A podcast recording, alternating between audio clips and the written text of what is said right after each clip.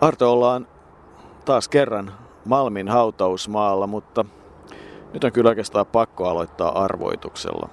Mikä numero mielestäsi tulee kahdeksan jälkeen ennen kymmentä? Kyllä se on selvästi 15, ei, ei voi muuta sanoa.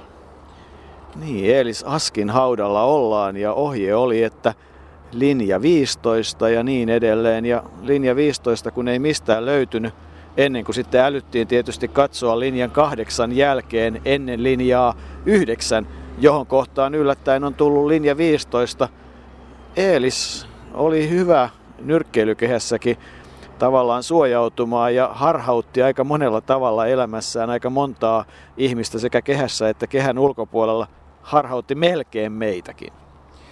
Niin, hänelle, hänhän nyrkkeilijänä totesi, että olennaista oppia väistämään ja suojaamaan. Ja, ja sitä hän Eelis tietysti koko elämässä teki, väisteli ja osasi suojatakin ja nimenomaan nyrkkeilykehässä, jossa hän menestyi erinomaisesti, miksei myös elämässään, mutta värikkäästä ihmisestä on todella kysymys promottorista ja sitä ennen nyrkkeilijä, ammattinyrkkeilijänä Euroopan mestarista, joka monellakin tavalla, monellakin tempauksillaan naurattaa vieläkin ihmisiä. Ne on monesti semmoisia, että silloin kun ne tapahtuivat, niin ehkä siinä on ollut vitsit vähissä, mutta näin jälkeenpäin aika kultaa muistot, kuten sanotaan, ja Elis Askista on, on todella hauskoja juttuja.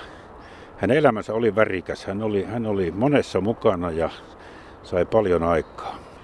Niin, Eli Saskin elämä oli värikäs ja, ja se hänen nyrkkeilyhistoriansa ja niiden otteluiden kertominen, siihen saisi kulutettua helposti tämän ajan, mutta oikeastaan moni muu asia hänen elämässään ja hänen henkilössään tuntuu paljon kiinnostavalta kuin pelkästään ne ottelut, mutta olihan siinä elämässä myös kaikki ainekset olla traaginen. Jotenkin Eelis kuitenkin sitten potki sen elämän läpi ilman ilmeisesti kuitenkaan hirveän isoja vammoja ainakaan itselleen. Mutta kaikki oireet oli siihen, että kun ajatellaan sitä alkua ja muuta, että siitä olisi voinut tulla hyvinkin surullinen tarina. Niin, eli Askista voisi sanoa, että hän oli mies, joka kulki koko sateenkaaren läpi, kävi molemmissa päissä juuttumatta kumpaankaan. Ja se alkupää oli tietysti aika traaginen. Hänen isänsä oli merimies ja, ja suoraan sanotaan täydellinen juoppo, josta Eelis Ilma Lounaseemon Hyvät nyrkkeilyn ystävät kirjassa kertoo Eeliksen itse sanoneen, että, että kun pikkupoikana isä joskus tuli meriltä kotiin, niin hän aina ihmetteli, mistä se horjuva käynti johtuu. Ja ajatteli silloin, että kai ne laivat heiluvat niin, että se tuntuu vielä maissakin, mutta kysymys oli siitä, että isän alkoholin käyttö oli, oli niin voimakasta. Sitten myöhemmin, kun isä oli paljon merillä, niin äiti joutui kieltolain aikana heittämään lestiä, kuten sanotaan, ja, ja jäi siitä kiinni ja joutui kärsimään rangaistuksen. Ja silloin hän sitten Eelistä ja hänen sisaruksiaan vietiin ensin lastenkotiin ja sitten oltiin sijaisperheessä Tikkurilassa. Ja, ja, ja, ja se alku oli sellainen. Sitten isä jossain vaiheessa tuli meriltä kokonaan maihin, kun Eelis oli juuri päässyt muuttamaan takaisin äitinsä luokse. Pari vuotta sitä onnea kesti ja sen jälkeen hän joutui sitten kärsimään myös väkivaltaiseksi muuttuneesta isästään. Hän kertoi nukkuneensa rappukäytävissä, koska hän ei halunnut kotiin mennä ja oli välillä niin likainen, että siitä yksi hänen lempinimistään, eli tuo Negru, on tullut, ei mistään neekeristä, niin kuin monet ovat kuvitelleet, vaan siitä, että hän oli myös luon, luonnostaan tumma-ihoinen, mutta sitten aina likainen silloin kouluaikana. Niin, isä hän ajoi häntä kuulemma kirveellä takaa ja väitetään, että arpi kasvoissa tuli siitä, että isä yritti lyödä puukolla ja, ja se lempinimi Negru todella alun perin kuvittelin, että se tulisi nekkaajasta, siis niin kuin nyrkkeilijästä ja onhan hänellä sitten kaksi muutakin lempinimeä. Toiset tuntevat hänet Lodjuna, joka tietysti tulee siitä Askista. Ja sitten kun se lempinimi tai ristimenimi Eelis ei oikein istunut Amerikassa, niin siellä oltiin sitä mieltä, että pientä miestä voi hyvin kutsua nimellä Kid Ellis. Ennen nyrkkeilyä kuitenkin Eelis harrasti kaikenlaista urheilua ja hän on sanonut itse nimenomaan siinä kirjassaan ja, ja, ja myöhemminkin elämässään. Kyllähän minä hänetkin tapasin aikanaan. Hän kävi paljon iltapäivälehden toimituksessa ja, ja kierteli ystäviä luona ja, ja pitkin kaupunkia oli, oli näkyvä hahmo Helsingissä, mutta todellakin hänen ensimmäisiä lajejaan olivat siis kaikenlaiset yleisurheilut, mutta sitten myös mäkihyppy, joka oli aika erikoista helsinkiläispojalle. Mäkihyppy oli kuitenkin siitä huono laji, että siitä ei paljon rahaa tullut. Ja eli sitten se, joka vaikka hyppäskin pitkälle ja oli, oli monien mukaan lahjakas, niin itse totesi, että, että tuota, hän hyppäsi vain muutamia kymmeniä hyppyjä, kun jos olisi tekijämieheksi halunnut, olisi pitänyt hypätä satoja ja tuhansia, joten se jäi ja ennen kaikkea sen takia, että hän huomasi, että nyrkkeilystä voi saada myös elantoa. Amatöörinyrkkeilyssäkin maksettiin pieniä palkkioita siihen aikaan. Elis rupesi nyrkkeilemään 16-vuotiaana, otteli amatöörinä noin 70 ottelua, josta hävisi ehkä 10. Ja rupesi ammattilaiseksi jo 20-vuotiaana. Käveli Tukholmassa Alkvistin toimistoon ja totesi, että pitäisi ruveta tienaamaan rahaa. Niin ja oli sitä mieltä, että hullu antaa itseään ilmaiseksi hakata. Hänhän 44 oli Suomen mestari 51 kilosissa, 45, 46, 54 kilosissa. Kävi joissain sodan aikana maaotteluissa ja kyllähän tarinat kertoo, että maaottelun jälkeen pojat tiskasivat yöllä sitten ravintolassa ja saivat rahaa ja ostivat sakariinia, jonka vaihtokurssi sodan aikana oli erinomainen. Helsingin toverit ja Helsingin Tarmo olivat ne hänen seuransa, jos puhutaan siitä alkuajasta ennen sitä ammattilaisnyrkkeilyosiota. Ja kyllähän kai se huipentuma sitten kuuluu sinne vuoteen 1951, 17. elokuuta, kun hän hurjalla koukulla tyrmäsi Pierre Montanen ja silloin Eeliksestä tuli nyrkkeilyn Euroopan mestari. Niin, sitä ennen hän oli jo käynyt kaksi kertaa Yhdysvalloissa ja, ja siitä syntyi sellainen elinikäinen rakkaussuhde Yhdysvaltoihin. Siellä hän vieraili sitten promottorina ja vanhempana useita kertoja aina kun rahoitus vaan saatiin järjestymään. Se ensin, ensin ne USA on kaksi vierailua, niin ensimmäisellä kerralla hän oppi sen, miten raadollista ammattirykkeä on. Siinä ei sovi puristaa ennen ottelua tuntemattoman kättä, koska siellä saattoi olla sellaisia kädenpuristajia, jotka pistivät käden vähän huonoon kuntoon puristaessaan. Tai sitten ei voinut vettäkään ottaa, jos ei sitä oltu varmistettu, mistä se oli. Kaikki keinot oli sallittuja. Sillä ensimmäisellä kerralla Eilis hänestä jopa povattiin, että mahdollisuuksia maailmanmestaruuteen. Hän oli kolmas haastaja ringin listalla, jota paremmin ei ollut kuin GP kakkosena. Mutta hän tuli ehkä liian aikaisinkin sieltä pois. Tuli kotiikävä ja muuta, mutta toisella kerralla sitten kaikki päättyi. Hän hävisi Jackie Gravesille tyrmäyksellä. Ainoa tyrmäys häviö hänen urallaan ja siihen sitten tuo USA-valloitus loppui. Mutta niin kuin sanoit, niin Euroopan mestaruuden hän silloin 51 elokuussa voitti. Ja siitä sanotaan siitä vasemmasta koukusta, jolla tuo Montaan kaatui, että sillä olisi kaatunut Eiffel-tornikin. Kyllä, ja sitten aika pian sen jälkeen jo 52 hän menetti sen tanskalaiselle Jörgen Johansenille, mutta kyllä hän etsi, ehti itse otella 62 ottelua ja aika kova luku on se, että hän järjesti kaiken kaikkiaan 49 iltaa ja joutui vanhasta muistista ensimmäisenä iltana myös itse sitten kehään sen jälkeen, kun oli toivottanut, että hyvät nyrkkeilyn ystävät. Ei muuten ole tiedossa, että minkä värinen oli smokki silloin. Ei ole, mutta jos vielä tuosta ammattilaisurasta puhutaan sen verran, että se todella se Euroopan mestarina hän ehti olla vain vajaa viisi kuukautta. Hän lähti Kööpenhaminaan Jörgen Johansenilta ottamaan kahta miljoonaa markkaa sikäläistä rahaa ja kai sitä rahaa tulikin, mutta hän kyseenalaisti hävisi sen ottelun ja kyllä se ammattilaisura alkoi siihen jo loppua. Hän vielä kolme vuotta nyrkkeili, mutta ei voittanut niistä otteluista kuin yhden ainoan. Hän yksin kulki Italiassa, Belgiassa, Ranskassa, yritti löytää otteluja ja ja tuota, ilman avustajia ja, ja, se oli jo aika epätoivoista sellaista ennen kuin hän sitten 55 otteli viimeisen ottelunsa ja lopetti lukun ottamatta tuota ensimmäisen ammattilaisillan ottelua, joka päättyi ratkaisemattomaan. Hänellä oli tosiaan tapana aina ammattilaisilla aloittaa hyvät nyrkkelyystävät ja Martti Huhtamäki joka kuulutti näissä Eeliksen ammattilaisilloissa, kertoi, että hän niitä puheita sille Eelikselle kirjoitti, mutta ei se Eelis koskaan niitä puheita varsinaisesti sitten lukenut vaan puhui omiaan, mutta aina se puhe alkoi sillä, että hyvät nyrkkeilyn ystävät. Niin, Martti Huhtamäki taisi, taisi kuuluttaa ammattilaisilloista 48 ja yhden sen, jota Eelis tietysti kaikkein eniten kaipasi tietyllä tavalla tai halusi. Siinä kuuluttajana oli myös kuuluisa urheiluvaikuttaja. Näin oli. Huhtamäellä oli silloin koripallomatkoja ja, ja maailmanmestaruusottelu, jossa oli Mäki vain kymmenen ammattilaisottelua otellut suomalainen kohtasi Davy Mooren. Siinä oli kuuluttajana Kallu Tuominen, josta myöhemmin tuli sitten olympiakomitean legendaarinen, näin voi sanoa, valmennuspäällikkö. Tuo Davy Moore-otteluhan päättyi toisessa erässä. Huhtemäki on sitä mieltä, että, että siinä ei vain Kallu Tuominen oli sitä mieltä, että siinä hänen mielestään Mäki kompastui kielöi päänsä kanveisiin, mutta kyllä kai se selvä tyrmäysvoitto oli. Davy Moore oli astetta kovempi nyrkkeilijä, mutta ei hänellekään kovin hyvin käynyt. Seuraavana vuonna Los Angelesissa hän otteli Sukan Ramosia vastaan ja sen ottelun jälkeen, jossa hänet tyrmättiin täydellisesti, hän oli neljä päivää koomassa ja kuoli Los Angelesissa sairaalassa vain 29-vuotiaana.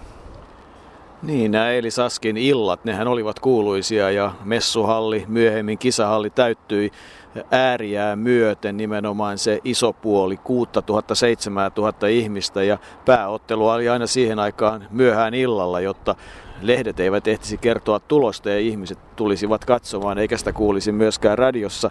Ja kisahallissahan on muuten muistolaatta tänä päivänäkin siitä. Se on Eelis Askin jäljiltä siellä ja, ja kyllähän siihen liittyy sekin hauska tarina, että yksi niistä valkoisista isoista toivoista, joita Eelis, joista Eelis olisi toivonut raskaan sarjan nyrkkeilyä, on nykyinen liikuntajohtaja Anssi Rauramo. niin, niin, siinä taisi olla. En tiedä, Edis varmaan olisi nykyisestä nyrkkeilijästä Robert Heleniuksesta kovastikin innoissaan ja varmasti, että jos tuolla pilvenreunalla asioita porukassa seurataan, niin hän on myös sitten kiinnostunut, miten Heleniuksen tulee tässä käymään. Mutta Eelisä oli myös valmentaja, hän oli erittäin kova valmentaja, hän valmensi kaikkia näitä poikia. Mutta se rahan käyttö oli sitten sellaista, että sitä tuli ja sitä meni. Ja aina sitä ei ollut, useimmiten sitä ei ilmeisesti ollut, mutta Eeliksellä oli niin paljon kavereita. Eelis oli, oli kuin kala vedessä missä tahansa, että hän pystyi aina järjestelemään asioita ja niistähän on sitten tietysti vaikka kuinka hauskoja juttuja. Yksi, mikä Eeliksessä aina kiinnitti huomiota, oli se, että hän kulki päävinossa. Ja sitä pidettiin jopa hänen tavaramerkkinään tietyllä tavalla. Hän itse usein sanoi, että hän piti aikanaan pyyheliinaa leuannalla oppiakseen suojaamaan ja siitä pää jäi vinoon.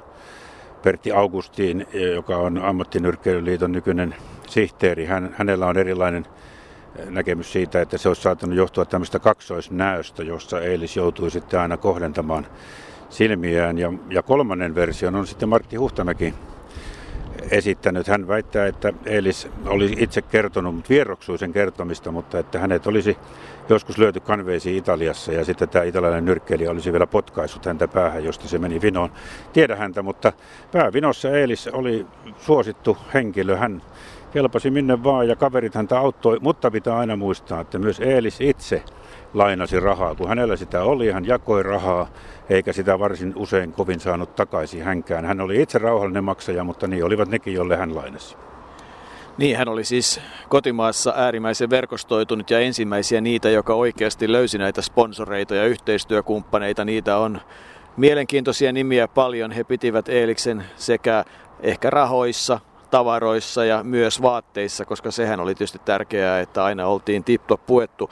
Mutta olihan Eelis myös kansainvälinen kameleontti, eli hänestä on kuvia, tarinoita, sano joku kuuluisuus, niin melkein voi sanoa, että sen ajan jostakin lehdestä löytyy sitten tarina, että Eelis hänenkin kanssaan on ainakin samassa tilaisuudessa, ellei sitten ihan samassa pöydässäkin ollut. Niin, tuossa Ilmo Lounasheimon kirjassa Hyvät nyrkkeilyystävät Eelis kertoo istuneensa Floridassa samassa pöydässä Frank Sinatran kanssa, jota hän jollain kumman tavalla ihaili. Siis Eeliksellähän alkoholi oli, oli, oli suuri trauma isästä johtuen ja hän ei voinut ymmärtää ihmisiä, jotka alkoholia otti. Hän ei koskaan itse sitä tehnyt tietenkään ja, ja hän tuomitsi, että jos otti, otti kerran viikossa, niin sellainen oli jo alkoholisti ja täysiä juoppoja olivat sellaiset, jotka ottivat useamminkin. Niistä on monenlaisia versioita, mutta se alkoholi oli, oli synkkä asia hänelle, mutta, mutta Sinatraa hän vaikka hän kirjoittaa ja kertoi siitä, että Sinatra oli tämmöinen, joka pikkusen tykkäsi tuosta viskistä ja muuta, mutta, mutta hänellä oli kyllä niin hyvät suhteet. Eelis tavallaan ihaili niitä Sinatran suhteita, sitä verkostoitumista, joka Sinatralla oli. Eelis kyllä tiesi, että se oli myös sinne mafiaan päin ja, ja alamaailmaan päin, mutta kuitenkin Sinatra oli kuin kala vedessä joka puolella. Jollain tavalla jäi noista Eeliksen jutuista, kun on kirjoja lukenut, semmoinen kuva, niin kuin Sinatra olisi ollut tietyllä tavalla hänen, hänen jonkunnäköinen, ei nyt ehkä idoli, mutta, mutta joku kuitenkin ja siinä kirjassa hän kertoo juoneensa kahvia Louis Armstrongin kanssa ja, ja joskus kun hän oli Monakon sametti taivaan alla, niin vieressä istui ruhtinas Rainier ja prinssi Albert ja sitten oli tällaisia filmimaalia maailman kuuluisuuksia kuin Yves Montand tai Jules Brunner tai niitä oli vaikka kuinka paljon. Hän, hän nautti siitä, että hän oli hän oli kansainvälinen puuhailija, joka tunnettiin kaikkialla ja siitä hän hyvä esimerkki on myös tämä, josta monet puhuvat, että hän tunsi myös hyvin Ugandan diktaattorin Idi Aminin. Joka sellaisenaan on hyvä tarina. Olihan Ugandan Jussi täällä harjoittelemassa, mutta ilmeisesti totuus siinä asiassa, miksi hän kyllä siellä Ugandassa Aminin vieraana kävi, oli se, että Idi Amin halusi järjestää Muhammed Alin ottelua ja Eelis, kun oli tämmöinen kansainvälinen kameleontti ja hänet tunnettiin myös afrikkalaisten nyrkkeilijöiden piirissä, varsinkin Ranskassa varsin hyvin, niin kuinka ollakaan sieltä tulee soitto Ugandasta, että, että Idi Amin haluaisi teidät tänne. Joo, joo, sanoo Eelis ja soitto pari viikon kuluttua tulee uudestaan, että nyt kyllä pitäisi tänne tulla, että Idi Amin kovasti teitä tänne kaipaisi.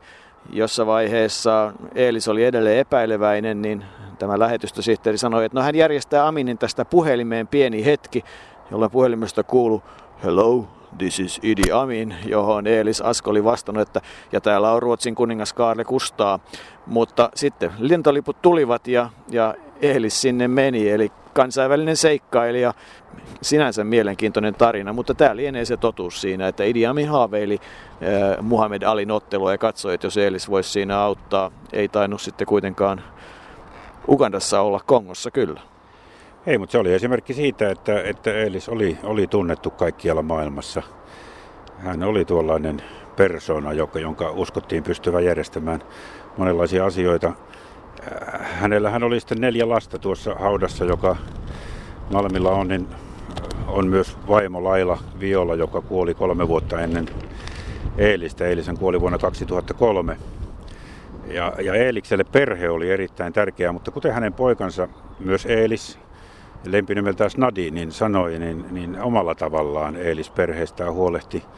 Hän oli ylpeä lapsista, hän oli kolme tyttöä ja, ja sitten tämä Eelispoika ja kaikki pääsivät loistavasti ylioppilaaksi. Siellä on ekonomia ja muutenkin hyvin elämässä menestynyttä jälkeläistä, josta Eelis oli hyvin ylpeä, mutta hän, hän sitten kuitenkin asetti itsensä niin monta kertaa etusijalle, että legendaarisia ovat nämä jutut, kun jossain Helsinkiläisen lehden toimituksessa on tullut vastapuhelu sinne ja Eilis Ask soittaa Floridasta tai jostain muualta Yhdysvalloista ja tuota, siitä sitten on muun muassa yhdistetty puheluja Pertti Augustinille, jolle Eiliksellä oli vaan sellainen asia, että käy viemässä Lailalle 50, että Laila voi ostaa ruokaa. Niin, Pertti Augustin varmasti auttoi Eelistä aika paljonkin vuosien saatossa, niin hän kertoo. Ja, mutta ei missään tapauksessa ole pätkääkään katkera, koska, koska tiesi mihin meni. Talousmiehenä tiesi, että kun hänellä on vähän varaa auttaa, ja Eelis tiesi tarkkaan kuinka paljon Pertti voi auttaa, mutta onhan siitä monia tarinoita, että kuka maksoi harjoitussalit ja niin edelleen, että, että isompia asioita ei tullut kuin sitten ehkä jossain loppuvaiheessa, mutta Elisa harrasti myös moottoripyöräilyä ja automiehenäkin hän on kyllä omalla lailla ollut aika lailla vertaansa vailla. Niistä on monenlaisia kertomuksia ja niitä kaikkia tässä, tässä jaksa muistaa, mutta se oli se tyyppiä, että joskus hän lainasi joltain taksimieheltä Popedan ja se Popeda sammua simahti sitten jonnekin keskelle liikenneristöstä, niin Eeliksen ratkaisu siihen oli, että hän lähti pois ja totesi, että ei tämä toimi. Auto jäi siihen, en tiedä kuka haki sen pois. Tai sitten hän saattoi palauttaa auton vähän huonossa kunnossa jonnekin firmaa, josta joku tuttu oli lainannut hänelle varmaan pomojen tietämättä ja siitä tuli selkkauksia ja on niitä, niitä kaikenlaisia juttuja. Eilis oli semmoinen järjestelijä. Joo, hän järjesteli niitä ja joku auto taisi jäädä sinne junaveisen mennessään ja joku kaveri oli lainannut ja toivonut takaisin ja näki sen kaupungilla ja hyppäsi kyytiä ja sanoi, että nyt mä voisin ottaa, että olin juuri tuomassa vai miten se meni? Näin se suunnilleen oli.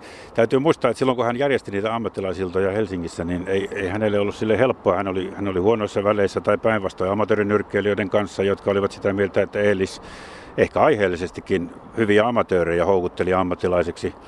Ja, ja, ja tuota, saattoi olla niin, että maaottelu ja ammattilaisilta olivat melkein samoina päivinä, oli tämmöisiä päällekkäisyyksiä, se ongelmia aiheutti kaikille. Ja, ja sitten siihen aikaan myös 60-luvulla oli aika voimakkaas Ruotsin mallin mukaan ryhdyttiin ammattinurkkeilua kieltämään Suomessa. Ja siitä, siitä Eelis joutui sitten monta kertaa koville, samoin kuin että huvivero ammattinyrkkeilystä. Kun muissa urheilukilpailussa, missä oli ehkä ammattilaisiakin mukana, huvivero oli 10 prosenttia, ammattinyrkkeilys oli 35, joskus 50. Eli itse sanoi, että hän taitaa olla harvoja ihmisiä maailmassa, jolle on säädetty oma vero. Pekka Kokkonen, kun ajatellaan Eelis Askia ja hänen unelmaansa siitä, että löytyisi semmoinen iso valkoinen toivo, joka olisi suomalaisen nurkkeilyn ja ammattinyrkkeilyn tähti, niin mitä luulet hänen ajatelleen, kun Robert Helenius nyt menee kovaa vauhtia eteenpäin? No en tiedä, se varmaan olisi mielenkiintoinen kiinnostus sitä ja näkisi sitä, se kävisi katsomassa tietysti tarkasti kato. Sehän halusi aina isoa kaveria hakea ja se ei oikein koskaan löytänyt semmoista oikein isoa kaveria. Kun ajatellaan niitä Eeliksen ajatuksia nyrkkeilystä ja, ja niitä oppeja, mitä hän sitten halusi jakaa, niin oletko sitä mieltä, että ne vielä tänä päivänä olisi ihan paikallaan? Aika kovaa treeniä ja aika aikaisin aamulla. Kyllä se, kyllä se kun Eelis ottaa jonkun vie, vie, eteenpäin vietäväksi, niin kyllä se reenaattaa se loppuun asti sitten, jos se kaveri vaan on innokas mukana, katsotaan. No olit oikeastaan lähes koko sen Eeliksen ammattilaistallin ajan mukana. Minkälaista se touhuaminen Negrun kanssa oli? No kyllä, se oli aika hienoa se. Monta kertaa kävi aamulla hakemassa, katso täältä, että vei tuonne Vessuholin taas sen mäkeen juoksemaan, kun juostiin sille Mäntymäki, mentiin siellä, juostiin niitä mäkiä ylös ja alas ja se seurasi mukana koko ajan. Kannusti eteenpäin tietysti, kun hän tietysti taisi tykkää musta vähän. Sanotaan, että Eeliksen tämä ammattilaishomma olisi voinut mennä paljon paremminkin, jos hänellä olisi ollut omassa takataskussaan enemmän rahaa. Siitäkö se oli aika paljon kiinni? No siitä se oli kyllä kiinni paljon, että sitä se olisi tarvittanut saada, katsoa, että olisi vienyt kavereita eteenpäin paremmalla menestyksellä, sit jos itsellä käyttää rahaa siihen. No miten siinä sitten oli, kun, kun otteluita oli? Saitteko te yleensä palkkionne vai jouduttiinko käyttämään lievää törkeämpää fyysistä väkivaltaa niiden saamiseksi? Ei, kyllä me saatiin, kyllä me saatiin palkkiota aina, mitä se oli luvannut, että ei siitä joutunut koskaan niistä kinaamaan sitten, että ne oli kaikki okei, okay, mitä oli sovittu. No kertoksen paljon näistä maailmanvallotusmatkoista, kun tuntuu siltä, että ei sen ajan maailman julkiksista ollut yhtään, jonka kanssa Eelis ei olisi ollut pöydässä. Jäikö samanlainen tunne? Kyllä se oli, kyllä se oli kaikki kanssa tuntuu, että se oli tuttu. Että se tuntui kaikki, mistä se puhuu, että se oli niin ollut tekemistä heidän kanssa. No Elis oli tietysti siinä mielessä vähän aikaansa edellä, että hänellähän oli näitä niin sanotusti sponsoreita ja tukijoita ympäriinsä ja asiat meni välillä paremmin ja huonommin, mutta ei kukaan tunnu olevan hänelle niin kuin erityisen vihainen, vaikka bisnes ei hyvin kulkenut. Mistä se sun mielestä johtuu? No en tiedä, se oli se erikoinen, erikoinen mies, jos ottaa kaikki kaverit ystävällisesti vastaan ja jutella niille sillä visi mukavasti, ettei sitä tullut mitään kismaa niiden kanssa. Ja kaikki meni lävitti hyvin sitten, asiat mitä oli tein sovittu. Ja legendaa on se, että kaikki alkoi aina, kun smokkipukunen Eelis tuli paperilapun kanssa ja sanoi, että hyvät nyrkkeilyn ystävät. Ja kai se oli vähän semmoinen juttu, mitä ihmiset sitten ihan oikeasti odotti. Kyllä se niin oli, että kaikki odotti just, että Eeliksen avajassanat, kun se sanoi, kun se kilpailut alkoi. No paljon teillä ainakin oli siihen aikaan otteluita. Kuinka paljon muistat itse parhaana vuonna otelleesi? Mä otin 57, 57 matsia Parhaana vuonna oli seitsemän kautta matsia vuodessa. Reissua oli ja reissaaminen oli siihen aikaan. Oliko Eelis reissuissa mukana? Kyllä, se oli mukana kaikissa reissuissa. Paitsi silloin, kun mä kävin Amerikassa, se ei ollut silloin, oli Alkvistin kanssa sillä, että silloin se ei ollut mukana. Minkälainen tämä sun mielestä tämä Eeliksen ja Alkvistin suhde oli? Alkvist taisi olla oppiikesä, joka opetti, että tärkeintä on se, että promoottorille tulee hyvä tili. No se on tärkeää joo. Kyllä, kyllä hyvässä, hyvissä väleissä oli, että mitä mä seurasin heitä, että ei se mitään kismaa heillä siinä ollut. No mikä sun mielestä Eelis oli miehiä? Jos sun pitäisi kuvata sitä, että mikä Eelis Ask oli, niin, niin miten sä kuvaisit häntä? Se oli semmoinen lämmin, hyvä sydäminen mies, kato, ja se kun otti joku kaverikseen, niin se piti sitä hyvää huolta sitten. Se oli sen y- ymmärtäväinen muitakin kohtaa kuin sitten kohtaa. Niin, että jos Eeliksellä olisi ollut niin sanotusti autokuormallinen rahaa ja kaverit olisi tarvinnut apua, niin Eelikseltä olisi saanut. Antoiko oikeasti nyrkkeilijöille apuaan ja, ja tota, oli aina valmis siihen, niin kuin kerrotaan? Kyllä, se oli hyvä aina auttava ja viemään eteenpäin, että se just, just rahasta, rahastahan se tietysti siellä kaikki on kiinni, että mitä elämästä pystyy auttamaan, niin, mutta, mutta näillä puitteilla, mitä se oli, kyllä se oli auttavalle luonne ja hyvä luonne olikin. Voidaanko sanoa, että Eelis Askon tämmöinen suomalaisen ammattinyrkkeilyn edelläkävijä näin järjestö, järjestöpuolella? Kyllä se on edelläkävijä jo, että siitä saisi moni ottaa oppia sitten. Mitä oppia erityisesti? No justi, että vievä, vievänä eteenpäin sitä nyrkkeilyä elä, elää poikien kanssa, osaa puhua niiden kanssa oikein. Niin, eli kun Eeliksellä oli kova lapsuus itsellään ja kova nuoruus, niin, niin hän niin kuin tajusi sen tämmöisen kovan karskin kaverin luonteen ja osasi niin kuin puhutella oikeilla termeillä ja tarvittaessa olla riittävän kova, mutta sitten riittävän pehmeä. Joo, kyllä niin oli, että se vei poikia hyvin eteenpäin ja oli, oli siis justiin niin kielte, kielteisiä kantoja, oli monta mitä, että kun se aina sanoi, että ei osaa muuta kuin ryypätä vaan ja siitä se ei tykännyt yhtään ja se monet kaverit oli mennyt sitten mitä se vei poikia eteenpäin niin heikkoa kuntoa sillä liikaryyppäämisellä ja siitä ei edes tykännyt, tykännyt yhtään. Niin, eli se oli Raivo Raitis, mutta se ei oikein tykännyt siitäkään, jos muut nuoret miehet otti edes lasillisen. Et jos otti lasillisen, niin oli juoppo, ja jos oli humalassa, niin oli alkoholisti. Niinkö se meni? Aivan oikein, joo, se niin oli. Elisän oli ennen nyrkkeilyuraa tai siinä alkuvaiheessa jonkun verran myös taisi hitsata hetekoita, mutta se oli hyvin lyhyt se hänen sen aikainen työuransa, että kyllähän koko elämänsä oli järjestelijä. Tosin siihen vaihe, mahtuu se vaihe, ilmeisesti kohtuullisen hyvillä tuloilla hän osti kenkätehtaan, joka sanojen mukaan oli jo siinä vaiheessa kyllä taloudellisesti aika heikoissa kantimissa, mutta Eelis kyllä ihan vakavissaan kai harkitsi siitä semmoista tulevaa ja kuinka ollakaan hän sitten poistui yhdelle niistä kymmenistä Yhdysvaltain matkoista ja jätti sitten veljen ja tämän kaverin hoiviin tehtaan ja takaisin tullessa taisi olla kassa tyhjä ja tehdas vielä huonommassa jamassa. Ja siinä yhteydessä sitten Eelikseltä myös taas meni kaikki. Kyllähän äh, se aika rajua on ollut, että jos 17 vuotta ja 18 asuntoa, niin, niin kyllähän siinä perheen pyörittämisessä äidillä on ollut aika kova tehtävä, mutta, mutta ylpeästi ja hyvin hän sitä asiaa vei niin pitkälle kuin kun vaan jaksoi.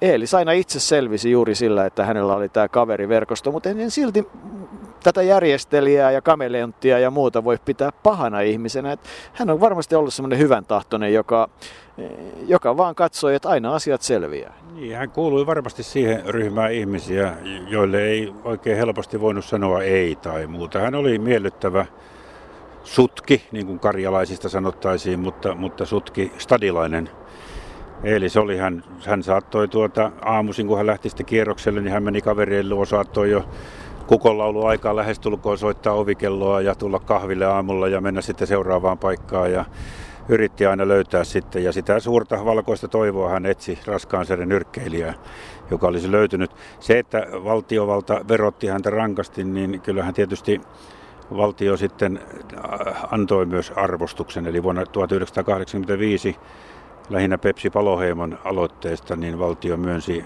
Eelikselle urheilijaeläkkeen, joka tietyllä tavalla oli ehkä sitten, en nyt sano korvaus, mutta sen suuntainen ele sitten, että, että, että hänen, hänen panostaan kuitenkin suomalaisen urheilun hyväksi tietyllä tavalla arvostettiin.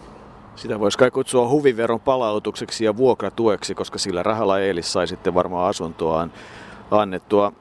Eelis Ask syntyi ensimmäinen 1926 ja menehtyi 12. päivä maaliskuuta 2003 tämän hyvin värikkään elämän jälkeen, johon mahtuu siis sekä seikkailua että urheilua että menestystä että surunpäiviä, mutta myös neljä lasta, joista Eelis ja hänen samassa haudassa lepäävä vaimonsa Laila pitivät erittäin hyvää huolta ja kuten sanoit, ovat hyvin menestyneet.